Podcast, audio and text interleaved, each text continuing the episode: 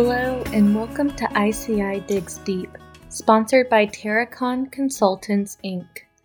Today, Dan Osborne recaps the spring ICI INDOT statewide Joint Cooperative Committee meeting.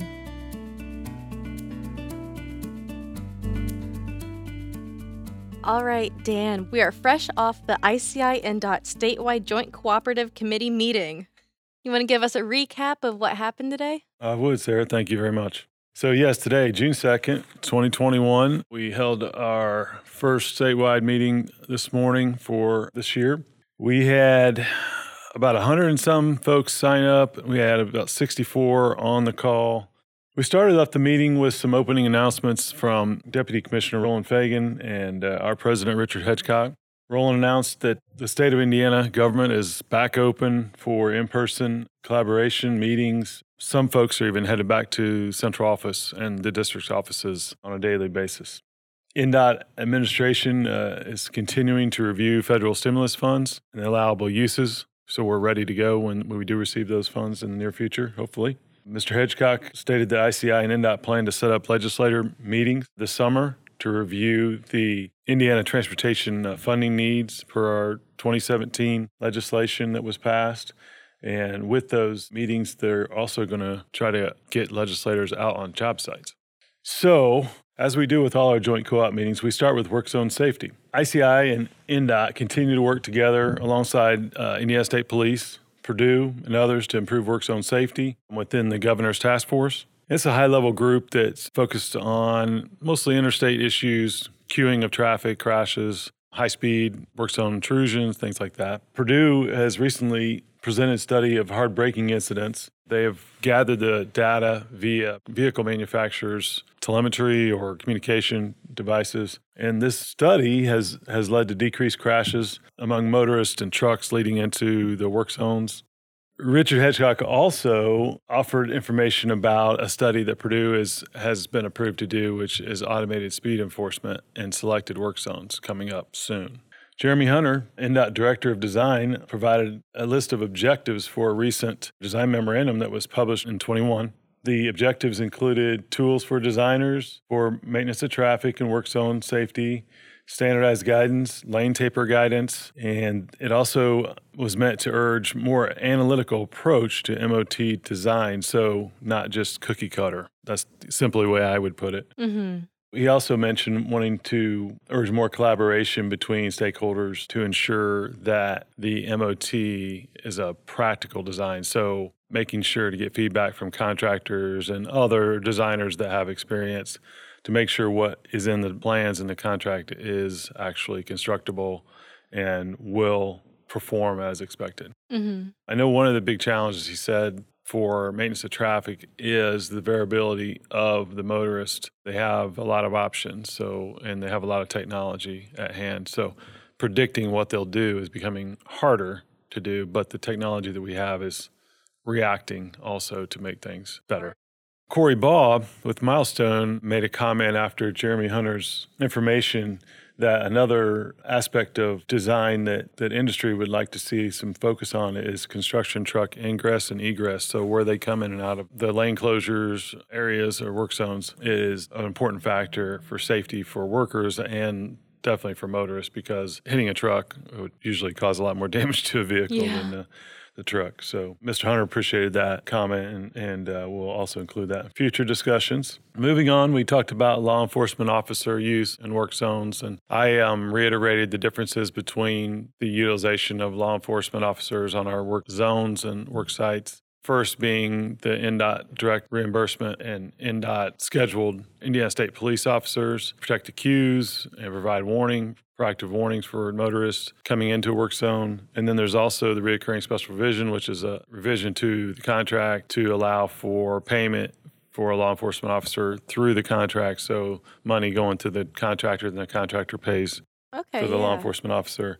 And then a third avenue is for contractors to directly hire law enforcement officers for their own purposes to protect workers very specifically in a specific amount of time, specific locations, and that's an aspect of law enforcement officer hires that INDOT wants to discuss a little bit more because there's some minimum standards and some training that INDOT would like all law enforcement officers to have had before they operate in a, in a work zone. We talked a little bit about that just to kind of clarify things. And then we talked a little bit about level two training and the expectations, which has uh, been adjusted a little bit. We received a budget update from Lindsay Quist, INDOT Managing Director of Project Delivery. This is an update that includes the, the number of projects and the value of those projects in a given fiscal year. So the next fiscal year will be 2022, starts on July 1st, 2021, and runs through June 30th of 2022. Mm-hmm. Uh, INDOT plans to let 523 contracts at an estimated value of 1.77 billion for fiscal year 22. And then in 23 and 24, Contract numbers are 542 and 474, respectively, at values of 1.8 and 1.775 billion. Lindsay also added on a slightly unrelated note that there has been a, an improvement for the 18 month dashboard through the Indiana Transportation Team effort. One of their focus topics was constructability reviews. And so there was this 18 month dashboard started up last year that gave bidders or really anybody who wanted to look at contracts that were upcoming and their associated select documents. So maybe the MOT plan or the quantities, bridge plans, things like that, they would be attached underneath a, a button mm-hmm. that you could click that would open up the documents. Well, unfortunately, when up until now, some of those buttons didn't include any documents, even though that you would lead you to believe there was documents there. Lindsay provided an update that that has been fixed, and so we should only see the button for documents when there is actually documents there. Another update, we want to talk a little bit more about the question and answers during the bidding process. So prior to letting, want to again urge bidders to ask questions early, ask redundant questions. That word redundant, I think, kind of hit people a little bit wrong, but it's literally asking the same question over and over to establish a level of critical nature to that question. And one of the questions asked back from industry was, why would we have to do that? And the issue is where INDOT might not know for sure if it's a means and methods or a contractor preference, a bidder preference versus an actual issue with the plans or a legitimate suggestion that all bidders would think would be good. So, mm-hmm.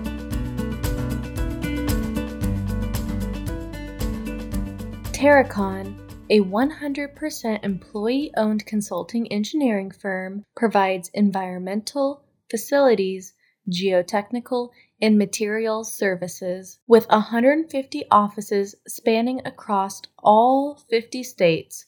Terracon is dedicated to providing quick, quality services for their clients. To learn more, give them a call at 317 273 1690. We talk next about some INDOT standards. One of the ongoing INDOT standards that we've been looking at with INDOT or collaborating with INDOT on is the critical path method schedule specifications. Joe Novak also provided an update that that critical path method schedule will be reviewed in June INDOT Standards Committee meeting for approval. Joe Novak provided an update on a request for approval for metal barrier wall for Type 2, which is opposing traffic utilization, uh, which is not currently allowed in Indiana. So at this time, a metal wall for Type 2 will not be approved until further notice. One of the new topics that was introduced to the statewide Joint Co op leadership is measurement and payment for temporary CZ units. A CZ unit is the end treatment for a temporary barrier wall. Um, the CZ units are paid as lineal feet of the wall instead of each. One of the issues that was brought up in the Northern Joint Co op, those get hit a lot. And so paying by linear feet can be tough. Plant growth layer spec is another uh, spec that we look at, or another topic for today. Layer is specification has been in use since I think 2015. So the issue is that you'll be done with your work and that this notice of termination. And so you have to have 70% germination of some type of plant material, usually it's grass. And that's very hard to achieve depending on the time of year. So, one industry representative suggested an increase or an adherence to the geotechnical investigations prior to contracts or during design development. So that would include more soil testing so that in the geotechnical report information would be would be included about the makeup of the soil going into the job. Pedestrian equipment for ADA purposes, several subcontractors that provide this equipment have expressed interest in a bigger picture understanding of the inclusion of the pedestrian ADA equipment in future jobs. When they're used sparingly, it can be difficult for the contractor to estimate and understand the requirements for each job. So INDOT and industry plan to collaborate on trying to understand each stakeholder's perspective going forward so that we can try to collaborate on the frequency and the, and the amount of use going forward. So the last topic that was brought up during open forum was fog seal, which is the sealant for HMA or hot mix asphalt paving joints. There is an issue with the fog seal application rates, and then it is apparently not compatible with pavement markings. That concluded the meeting, Sarah, and uh, that's all I got to say about that. Sounds good. So, do you have dates for the next round of joint co op meetings? Our next round of region meetings will take place this August. The Northern Region meeting will be on August 12th. The Central meeting will be on August 17th. And the Southern Region meeting will be on the 26th. All right, Dan. We'll talk again in August. Thank you, Sarah. Thank you, Dan.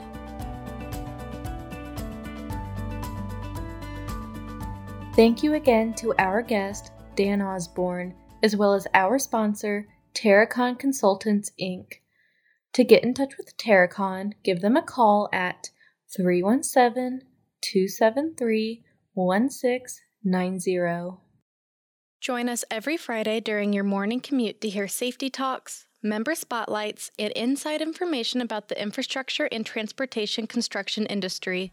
This has been ICI Digs Deep. Let's break ground together.